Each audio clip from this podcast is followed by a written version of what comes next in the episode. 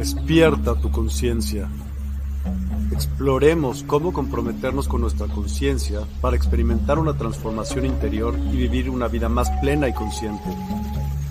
El compromiso con la conciencia comienza viviendo en el presente. Deja de lado las preocupaciones del pasado y las ansiedades del futuro. Enfócate en el aquí y ahora y descubre la belleza y la conexión en cada momento. El desarrollo personal y espiritual es esencial en este camino. Dedica tiempo a conocerte a ti mismo, descubre tus valores, creencias y nutre tu crecimiento interior a través de prácticas como la meditación y la reflexión. Despertarás tu conciencia y experimentarás una transformación profunda. El compromiso con la conciencia no se detiene en nosotros mismos. También implica conectarnos con nuestro entorno y con los demás. Cuidemos y respetemos a la naturaleza, establezcamos relaciones significativas, practiquemos la empatía y la compasión. Juntos, podemos construir un mundo más consciente y equilibrado. Únete a nuestra comunidad en Despierta. Participa en nuestros programas en vivo, donde descubrirás enseñanzas inspiradoras, técnicas de meditación y conversaciones reveladoras. Síguenos en nuestras redes sociales para obtener contenido adicional y ser parte de nuestro movimiento de despertar de la conciencia. El compromiso con la conciencia es un viaje personal, pero juntos podemos construir una comunidad consciente y transformadora. Es hora de despertar tu conciencia y marcar la diferencia en tu vida y en el mundo. Despierta tu conciencia y únete a nosotros en este emocionante viaje de transformación.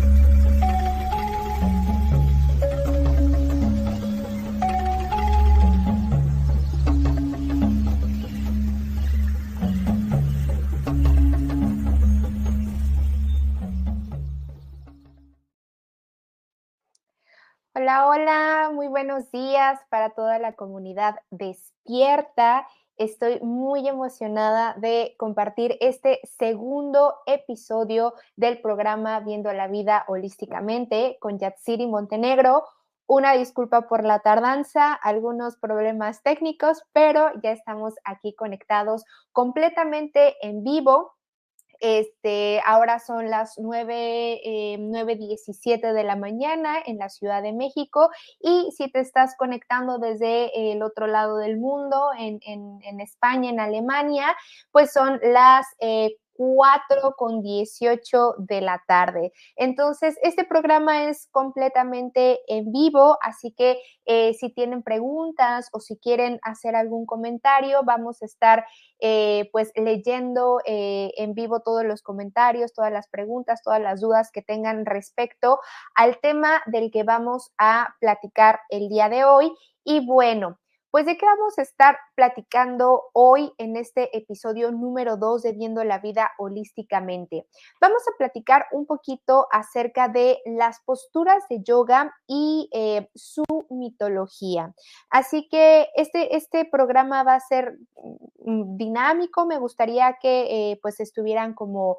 como preguntando, participativos, eh, saben que, que esa es la finalidad también de, de estos espacios, poder eh, compartir y transmitir este conocimiento de forma abierta, que igualmente si quieren compartir o si saben de alguien que le interese pues esta, eh, pues este tema del día de hoy, pues ya saben, este, denle eh, like, compartir, y para que pues lleguemos a, a, a más personas, ¿no? También aprovecho antes de entrar de lleno con el tema, porque ya saben que yo una vez que me clavo con lo que estoy platicando, ya no paro, ¿no? Entonces, este, eh, quisiera abrir o, o, o recordar, ¿no?, esta invitación de eh, el curso que tenemos de Vinyasa Krama Yoga en la plataforma de Despierta Online.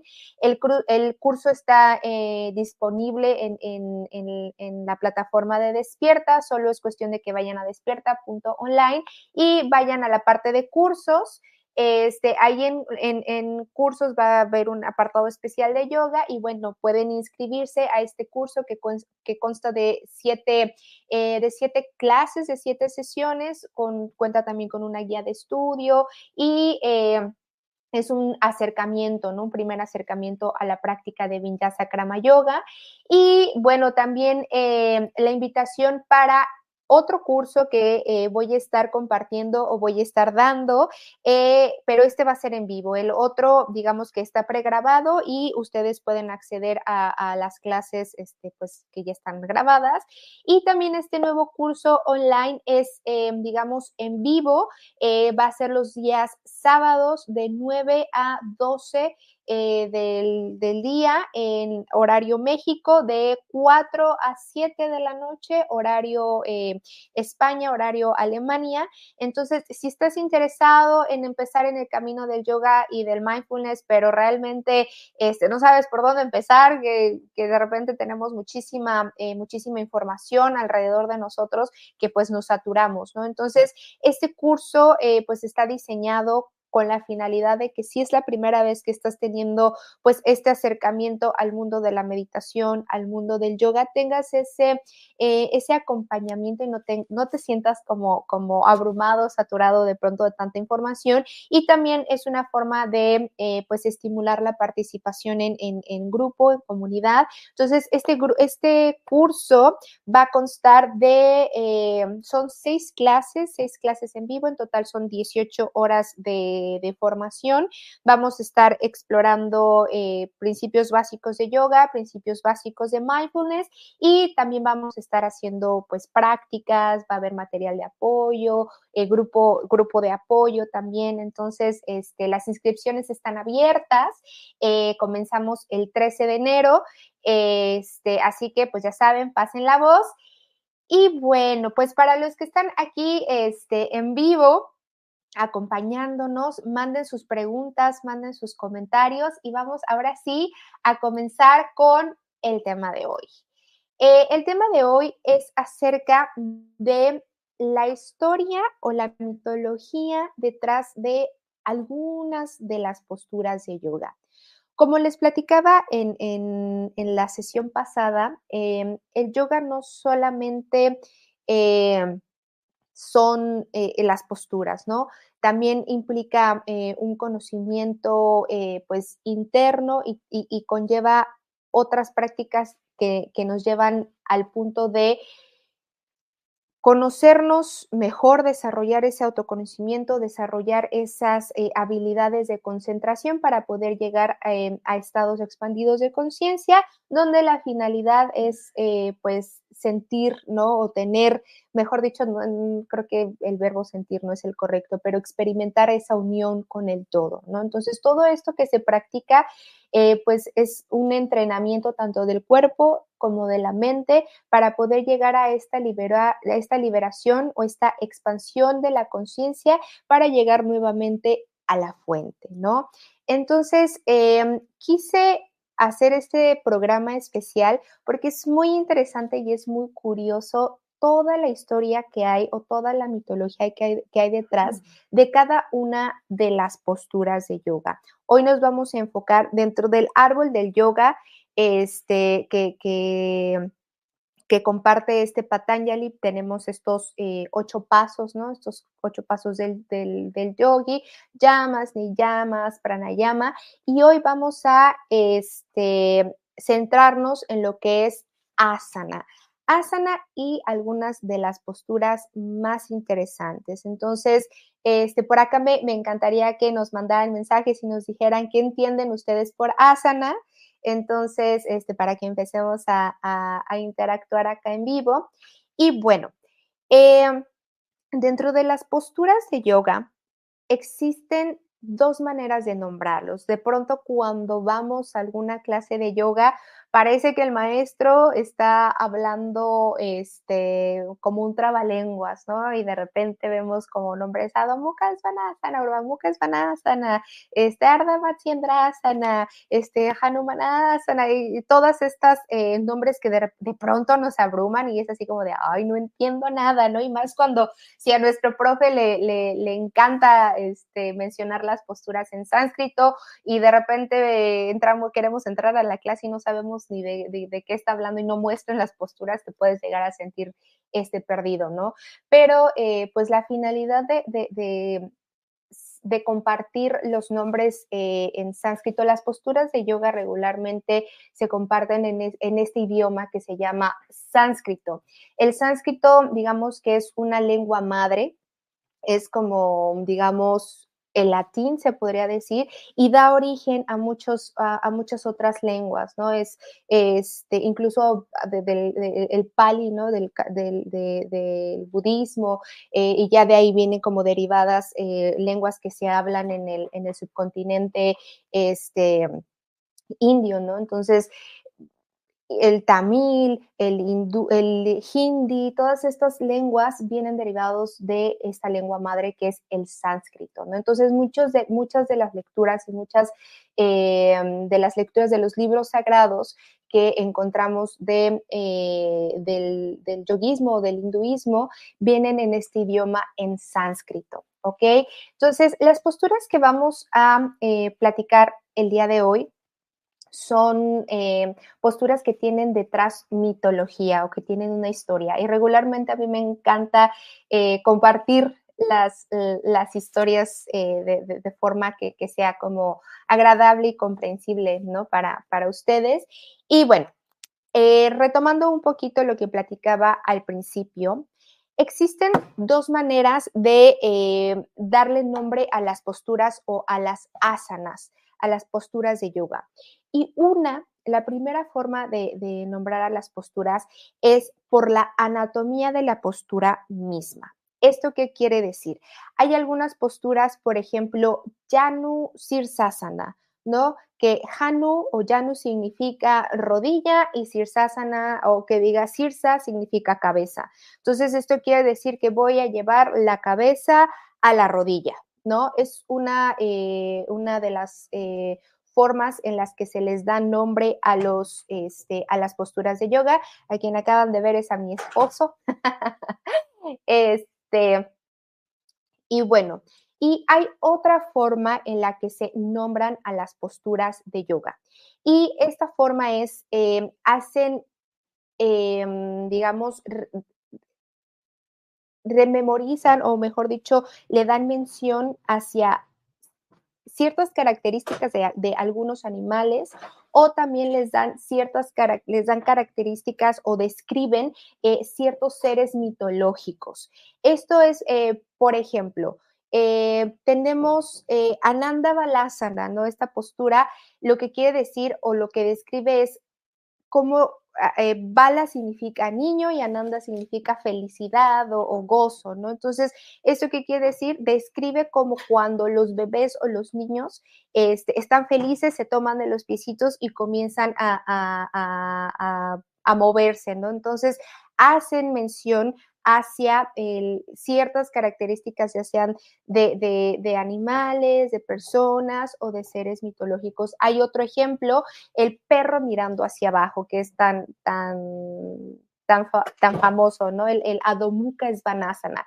Y esto que hace referencia a la manera en los cuando se estiran los perritos y hacen como esta, esta figurita como de un, de un triangulito. Entonces, hace mención a eh, cuando se estiran los, los perritos, ¿no? Adho Mukha Svanasana. Entonces, eh, aclarando esto de, de las dos formas en las que se nombran las posturas, eh, que, que puede ser una por su anatomía y dos porque hacen referencia o referencian a animales, digamos, ciertas situaciones o ciertos seres mitológicos. Por acá tenemos este, un comentario, este, nos comenta Claudia Vega, buen día, las asanas son las diversas posturas que se realizan en la práctica de yoga. Muy bien, muy bien, Claudia, te acabas de llevar una estrellita en la frente, muy bien, es el nombre que se les da a las posturas y de hecho, eh, Como, como dato curioso, eh, las posturas regularmente terminan en asana, ¿no? Ananda Balasana, Adho Mukha Svanasana, este, Janu-Sirsasana, asana quiere decir postura, ¿ok? Entonces, muy bien, Claudia, gracias por, por tu mensaje. Y bueno, vamos a comenzar con la primera postura que elegí para ustedes. Por acá, este, Claudia o quien esté conectado, eh, no, no puedo ver quién, quién está conectado, solamente si me mandan mensajito. Entonces, quienes estén conectados, la primera postura que vamos a, este, de la que vamos a hablar es Virabhadrasana.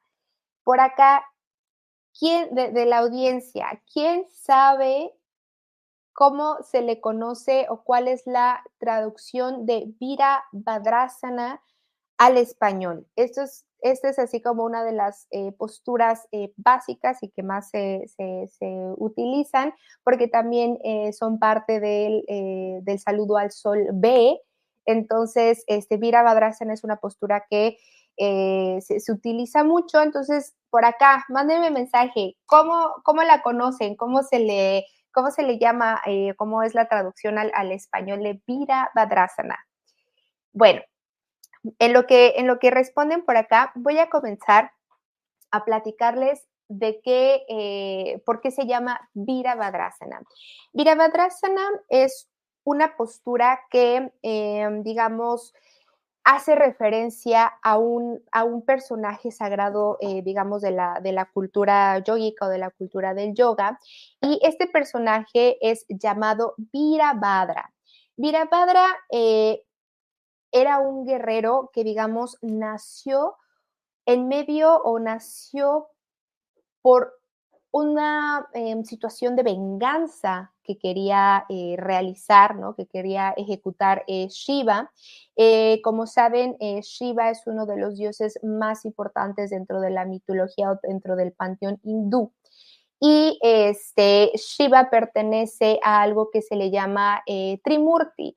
El Trimurti, y, y por eso es tan relevante eh, esta, esta deidad, ¿no? Eh, eh, Shiva. Eh, Shiva pertenece a esta, digamos, esta tríada sagrada dentro del hinduismo, donde Shiva es, digamos, la figura del, del dios destructor, ¿no? Pero no en el sentido de, de... Muy bien, Claudia, se ha llevado otra palomita, este, otra estrella. Este, Virabhadrasana es la postura del guerrero, exactamente. Hay eh, guerrero uno, dos y tres. Hay, eh, cada una conlleva diferentes alineaciones que ya después platicaremos. Pero eh, regresando un poquito a la historia, ¿por qué se le llama Virabhadrasana? Eh, porque hace honor o hace referencia a este personaje llamado Virabhadra. Eh, Virabhadra nace dentro de un contexto de venganza de Shiva, que como les platicaba, Shiva es una de las deidades más este, importantes en la, en, en, en la mitología hindú y pertenece al Trimurti, que es esta tríada sagrada donde Shiva es el dios eh, destructor, pero eh, la finalidad de destruir es para poderle dar paso a la creación de nuevas cosas.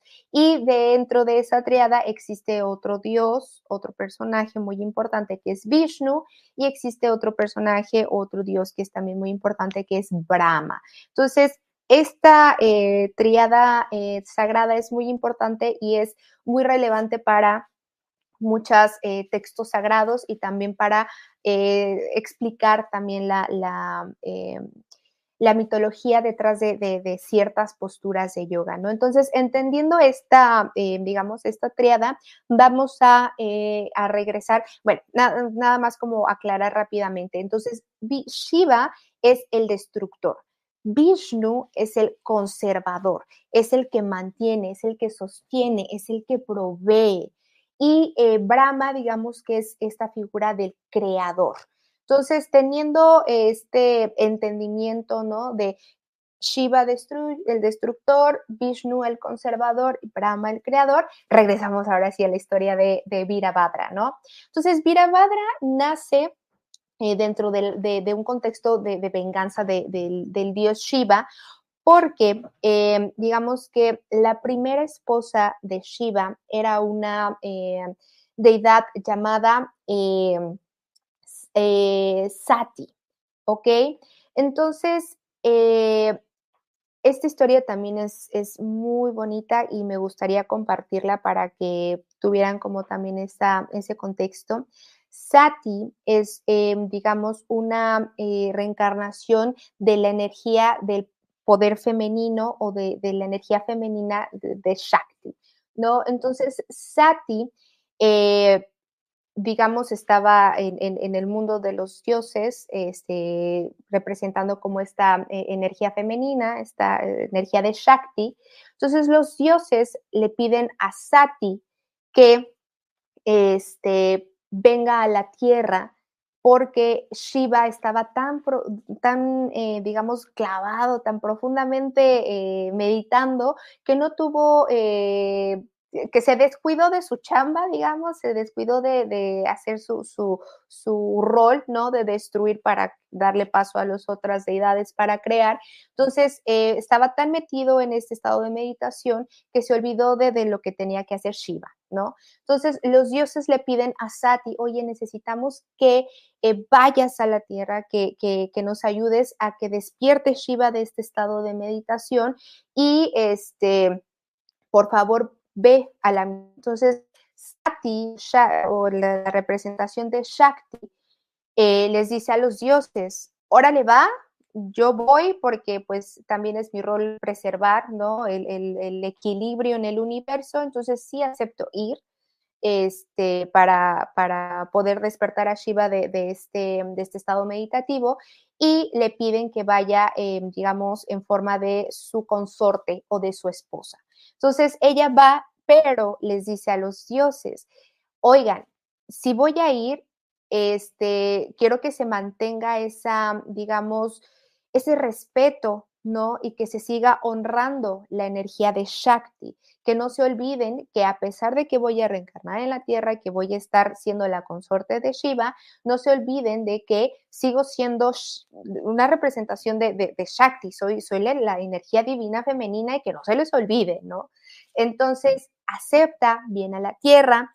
Sati y Shiva eh, tienen un eh, matrimonio cósmico hermoso, ¿no? Un, uh, un matrimonio cósmico muy liberal, ¿no? Donde eh, pues iban de, de, de lugar en la tierra, en lugar en la tierra, iban saltando entre montañas, eh, amándose, este, viviendo o experimentando una sexualidad sagrada.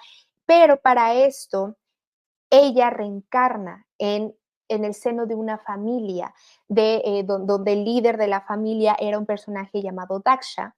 Entonces, Daksha eh, era, eh, digamos, no con la misma eh, importancia cósmica, por llamarlo de cierta manera, con la misma relevancia cósmica que un Shiva o que un Shakti. Entonces, cuando llega Shakti, llega al seno de esta familia, Este, y el padre, en este afán de, pues es que yo soy el líder de la familia, tú, me perte- tú hija Sati, me perteneces, y ok, sí te vas a casar con Shiva, pero vas a hacer lo que yo diga, ¿no? Entonces, en cierto punto, eh, Daksha se avergüenza del comportamiento que tiene Sati con Shiva, ¿no? Que es, o sea, como mi hija, ¿no? Que se le olvidaba a Daksha que en realidad su hija, pues no era más que la encarnación de, de, de Shakti, ¿no? De la energía Shakti. Eh, dice, ¿cómo mi hija va a estar ahora sí que de montaña en montaña, este, teniendo esta sexualidad sagrada y haciendo el amor con Shiva? Y qué vergüenza, ¿no? Entonces, Daksha lo que hace eh, es, eh, digamos, de cierta forma, ¿no? Humillar a Shakti eh, o a Sati de, de cierta manera, que él hace como una, una reunión cósmica para tomar decisiones importantes.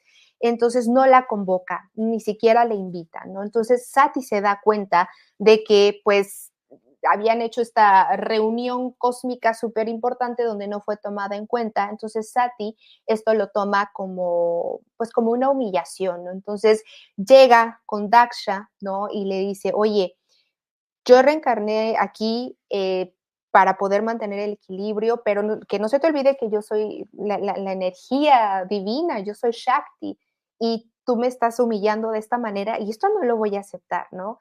Entonces, lo que hace eh, Sati, eh, a manera de protesta, es inmolarse en su propio, digamos, en su propio fuego sagrado, y pum, pum, se quema y se muere, ¿no? Entonces, esto a, a Shiva le provoca muchísima ira, le provoca muchísimo eh, coraje saber que por la humillación que hizo Daksha a Sati, eh, pues él pierde al, a uno de sus amores, ¿no? Que era, eh, pues era su esposa, su consorte, Sati. Entonces Shiva se vuelve muy iracundo, este, y, y, y lo que hace es eh, pues ir, eh, digamos, haciendo la danza de la destrucción a, a, alrededor del universo, y pues empieza a destruir de más, ¿no?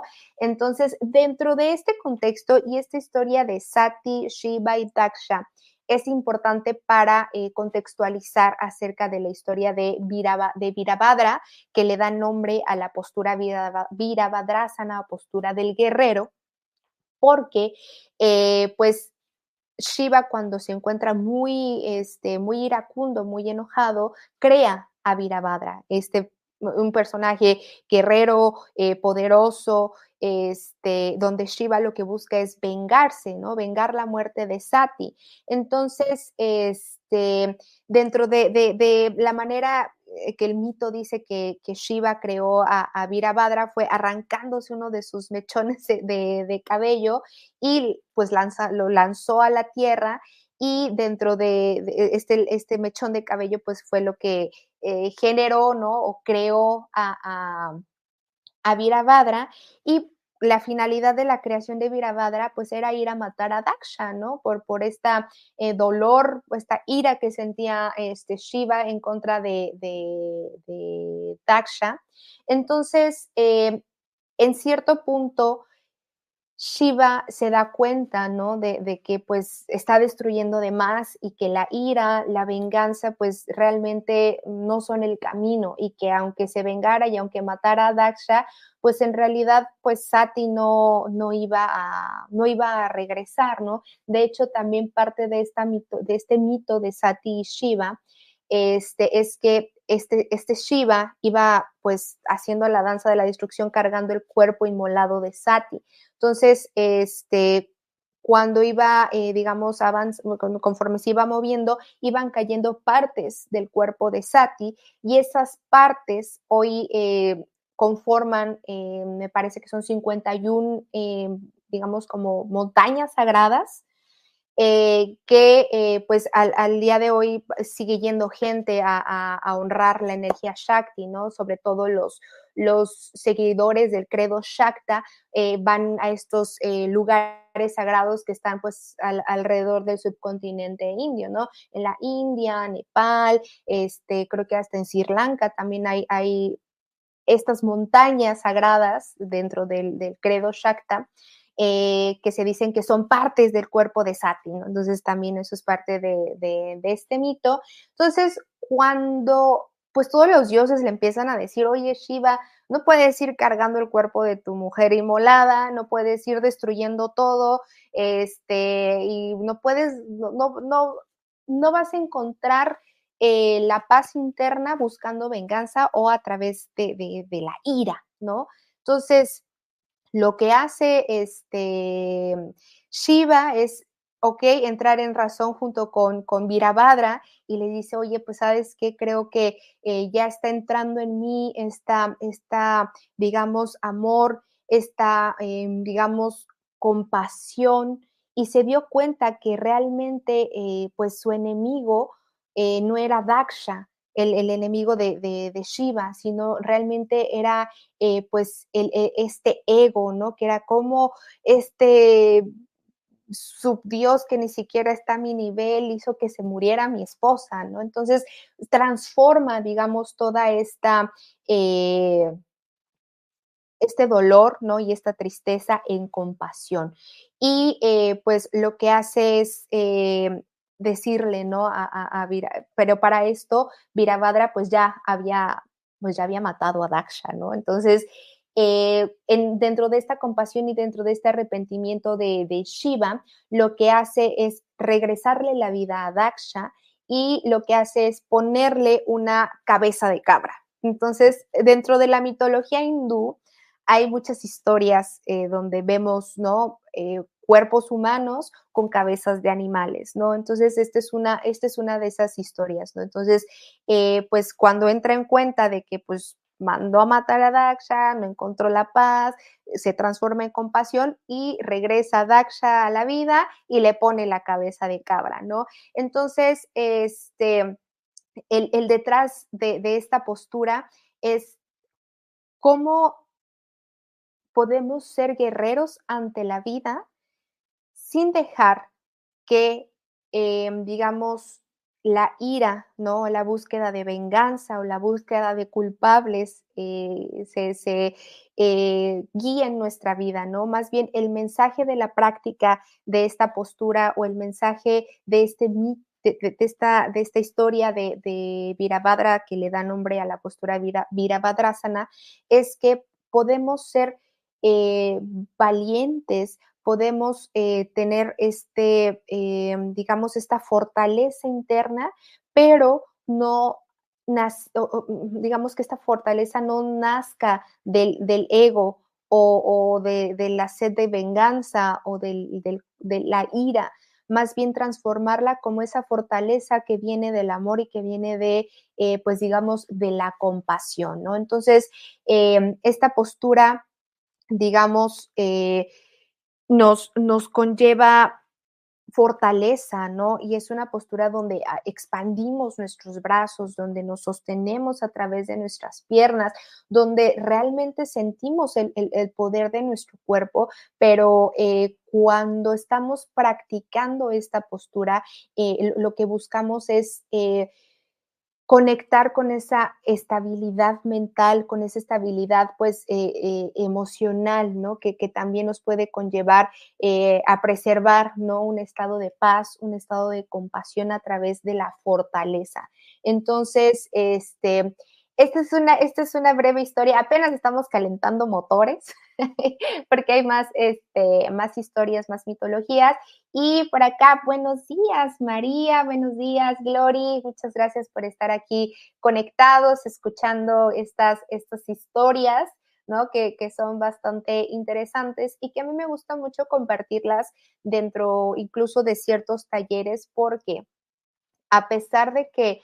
Eh, son mitología, o sea, es, digamos, mitología, representa también muchísima, eh, eh, ¿cómo decirlo?, como similitudes dentro de las actitudes que en la vida moderna llegamos a tener. Entonces, eh, me gusta mucho trabajar con, con, con los dioses y con las mitologías, porque son estos, eh, digamos, arquetipos, ¿no?, que, que, que nos ayudan a entender y que cuando los exploramos y lo, lo, los leemos con y el corazón abierto, podemos como, como ver muchas similitudes este, entre eh, ciertas eh, actitudes que nosotros eh, tenemos internamente, ¿no? Y que también explorar estas, estas mitolo- esta mitología, historias o mitología nos ayudan también como a autoconocernos, ¿no? De pronto es, ok, esto que estoy viviendo ahora no es aislado, o sea, alguien hace dos mil, tres mil años lo, lo escribió en un libro y, y se parece mucho a lo que estoy experimentando, a lo que estoy sintiendo. Entonces también nos sirven como, como herramientas de De, de autoconocimiento, de exploración. Entonces, por eso también me gusta mucho eh, cuando comparto las clases de yoga, cuando comparto los talleres, dar este contexto de, de, de, de, de la mitología, porque también son herramientas que nos ayudan a, eh, pues a, a autoconocernos, ¿no? Y bueno, la siguiente postura de la que vamos a hablar es eh, una postura que se llama Ardhamatsyendrasana. Por acá, quienes están conectados, quienes están en vivo, ¿quién sabe o quién conoce eh, cómo se le, eh, cuál es la traducción de esta postura de Ardhamatsyendrasana? Por acá, María, Claudia, este, eh, Glory, no sé si han escuchado anteriormente de, ok, siguiente postura, vámonos a Ardhamatsyendrasana. Ok, este, eh, Ardhamatsyendrasana es una postura que en español se le conoce la postura del señor de los peces, Matsyendrasana, y Ardha significa como media, la media postura del señor de los peces.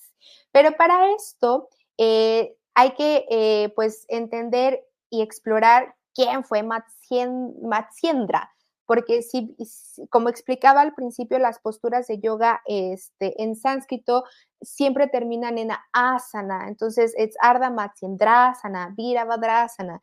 Entonces, Ardhamatsyendrasana viene derivada o se le da el, este, este nombre por un, eh, digamos, un personaje que es llamado Matsyendra.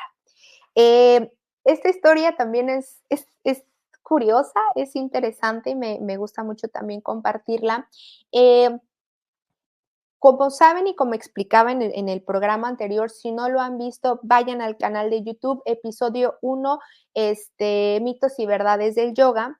Eh, ahí explicaba un poquito de, de lo que les voy a compartir el día de hoy. Y es que al dios Shiva, eh, también se le conoce como el dios de los yogis, ¿no? Eh, además de conocérsele como Shiva, se le, como, se le conoce también como el Adiyogi.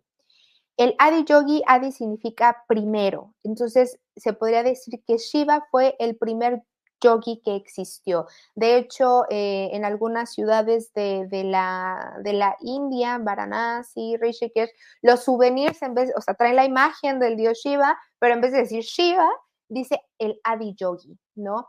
Entonces, el Adiyogi, este, que, es, eh, que es Shiva, eh, estaba... Este, ahora vamos a la historia de Matsyendrasana, ¿ok? Entonces, eh, Adi, el, el Adiyogi o Shiva estaba compartiendo eh, pues, la sabiduría del yoga a su esposa Parvati. Eh, para esto, pues Shiva, dentro de la mitología, eh, como sabemos, hay reencarnaciones, ¿no? Y son como, como diferentes representaciones. Entonces, Shiva primero, eh, la primera historia fue con Sati, que es la representación de eh, la energía divina femenina, que es Shakti. Y eh, también hay otra consorte muy relevante dentro de la mitología, que es Parvati. ¿Ok? Parvati, este, o también se le llama la doncella de las montañas. Pero bueno, el punto es que este Shiva, cuando estaba eh, casado con Parvati, eh, le comienza a compartir, ¿no? este, la, la, la, la, sab- la sabiduría del yoga. Y para esto se lo empieza a compartir a orillas de un río. Entonces, dentro de este río había un pececito chismoso. Entonces empezó a escuchar, ¿no? todo lo que, lo que Shiva le, le, le compartía a Parvati. Y empezó a comprender todo. Entonces fue como de, wow, qué, qué, qué, qué, qué, es, qué información tan sagrada, qué herramientas tan útiles. Y este pececito comenzó a adquirir toda esta sabiduría. Eh, con el tiempo, este eh, pececito, Shiva, al darse cuenta que pues este pececito entendía todo y que había este, asimilado perfectamente toda esta sabiduría, toma la decisión de, eh, pues, lo convierte, lo convierte en hombre, ¿no? Lo convierte en humano. Y eh, con esto, eh, pues, se transforma en el señor de los peces o, o Matsyendra, ¿no? Se dice que este, Matsyendra fue el primer sabio, ¿no? O también se les conoce como, como rishis. Entonces, Matsyendra fue el primer, eh, pues, rishi de la historia. Y, pues, básicamente, eh, pues, de eso trata eh, la historia de Matsyendra, que estuvo como cuando estaba, eh, cuando era un pececito, paró la oreja, aprendió de, de, de, de Shiva cuando le estaba compartiendo a, a Parvati.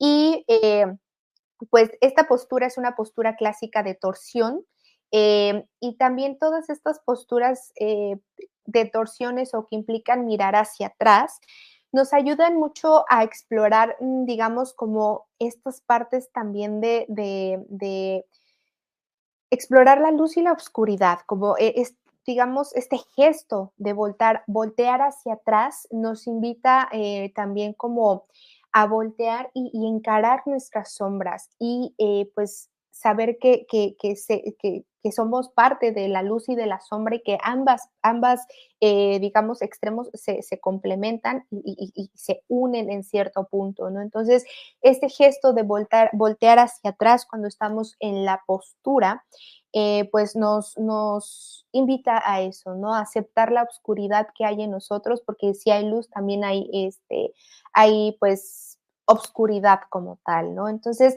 esa es una de, eh, de las claves de esta postura, y uno de los mensajes de esta postura es la aceptación, la aceptación de que tenemos estas dos partes, la luz y la sombra. Entonces, recapitulando un poquito, porque nos quedan cuatro, no es cierto, seis minutitos del programa, así que este, si tienen preguntas, si tienen dudas, ahora es el momento de, de preguntar. Y eh, entonces, recapitulando un poquito estas historias, eh, Virabhadrasana, la postura del guerrero, nos invita a ser fuertes, a ser valientes, pero desde el amor, desde, eh, digamos, la compasión, ¿no?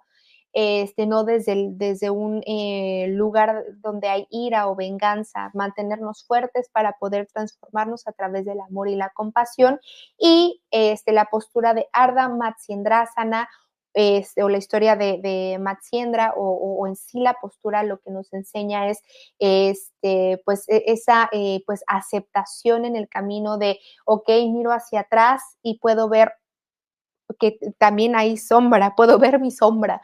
Entonces, este, nos invita a, a, a eso, ¿no? A, a, la, a la aceptación. Y este, vamos con la última postura, y yo creo que les voy a dar una introducción porque esta historia a mí me encanta y es muy larga.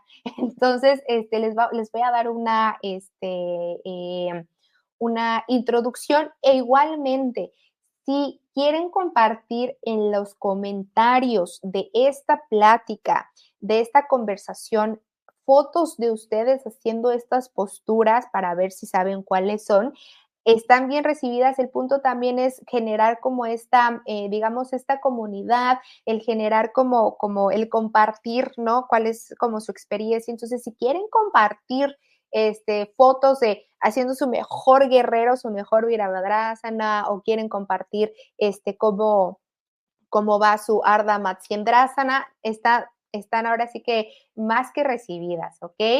Y, este, y por último, voy a darles la introducción de la postura de Hanumanasana. ¿Quién de aquí que está conectado este, sabe eh, cuál es la Hanumanasana, o que, a, a qué les recuerda o a qué les suena? Por acá, Hanumanasana.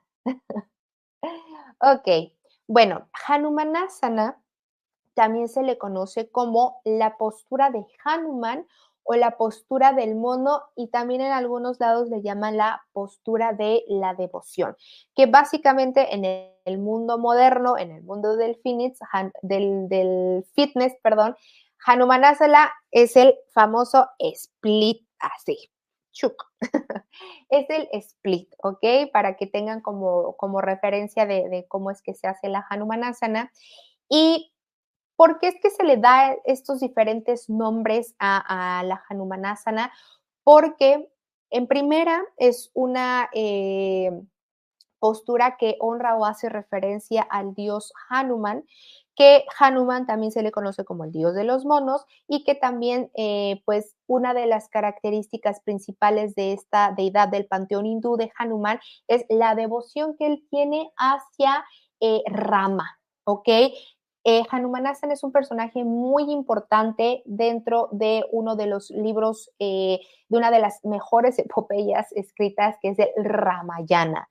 Entonces, eh, Hanuman, eh, y también se le, se, le, se le llama la postura de, de, del mono, porque para muchos maestros eh, De, de, de yoga, y sobre todo en algunos estudios, pues prefieren mantener la práctica laica, ¿no? O para mantenerla como alejada de, de, de pues, de, como de la religión hindú, o alejada de todo esto. Entonces, este, también por eso les llaman el split, o, o postura de, de, del mono, ¿no? Para mantener como esta, este, eh, ese contexto laico. Pero, pues, a mí me gusta mucho la historia, las mito, la mitología hindú, entonces por eso la, siempre les, les comparto y les hago referencia. Entonces, eh, Hanuman eh, fue una eh, deidad que eh, nació de una, eh, digamos, de un personaje, porque no era como tal una diosa, sino era una devota que se llamaba Anjane, Anja, ah, Anjaneya, ¿ok? Entonces, esta, eh, este personaje también le da nombre a otra postura que se llama Anjaneyasana. Entonces, eh, cuando eh, Anjane, Anjaneya eh, cae dentro de una maldición, entonces la convierten en un mono y le dicen, si no traes al mundo la reencarnación de Shiva, Este, pues vas a tener esta maldición por siempre, ¿no? Entonces, eh, ahí yo creo que vamos a dejarle, porque ya me estoy pasando del tiempo para el siguiente programa. Entonces, este, nada más tengan como referencia que este, Hanuman, que es el que le da nombre a la postura de Hanumanasana, fue eh, o nació de una devota o de un personaje llamado Anjaneya. Entonces, este, hasta ahí le vamos a dejar y dentro de eh, quince días vamos a seguir con este, este programa especial de las posturas de yoga y su mitología. Así que, pues, la invitación está ahí. Si quieren enviar sus fotos haciendo Hanumanasana, Ardhamatsyendrasana o Virabhadrasana, están súper bienvenidas las fotos. Y eh, pues les recuerdo visitar eh, la Universidad del Despertar. Les recuerdo también visitar la página de despierta punto online y eh, pues ahí van a encontrar algunos de los cursos que estamos, eh, a los, los que estamos invitando. Y eh, bueno, está el curso que ya está pregra- pregrabado de Vinyasa Krama Yoga. Ahí se pueden inscribir en la plataforma, son siete clases y pues se les da la, la certificación. Y el trece de enero vamos a estar empezando un nuevo curso en línea, es en vivo, los sábados de nueve a doce. Eh, son seis clases eh, de introducción al yoga y mindfulness, ahora sí que desde cero. Así que pues la invitación está abierta, así, si sabes de alguien que esté interesado y que quiera eh, comenzar en este camino del yoga, pues este, la invitación está ahí. Y bueno, pues les recuerdo que eh, este programa, eh, Viendo la Vida Holísticamente, se transmite cada quince días de nueve de la mañana a diez de la mañana, hora eh, Ciudad de México, o de eh, dieciséis a diecisiete horas, este, tiempo España, tiempo Alemania. Y pues mi nombre es Yatziri Montenegro. No olviden visitar este, mi perfil yatziri montenegro punto yogini, tanto en Facebook como Instagram. Y pues les agradezco muchísimo a quienes se estuvieron conectando. A Glory, un abrazo, beso. A Diana, a María, este... por acá también a, a, Clau, que, a Claudia Vega, que estuvo muy participativa, muchas gracias, y palomita, doble palomita, y pues estamos al pendiente, muchísimas gracias, y tengan un excelente jueves. Namaste.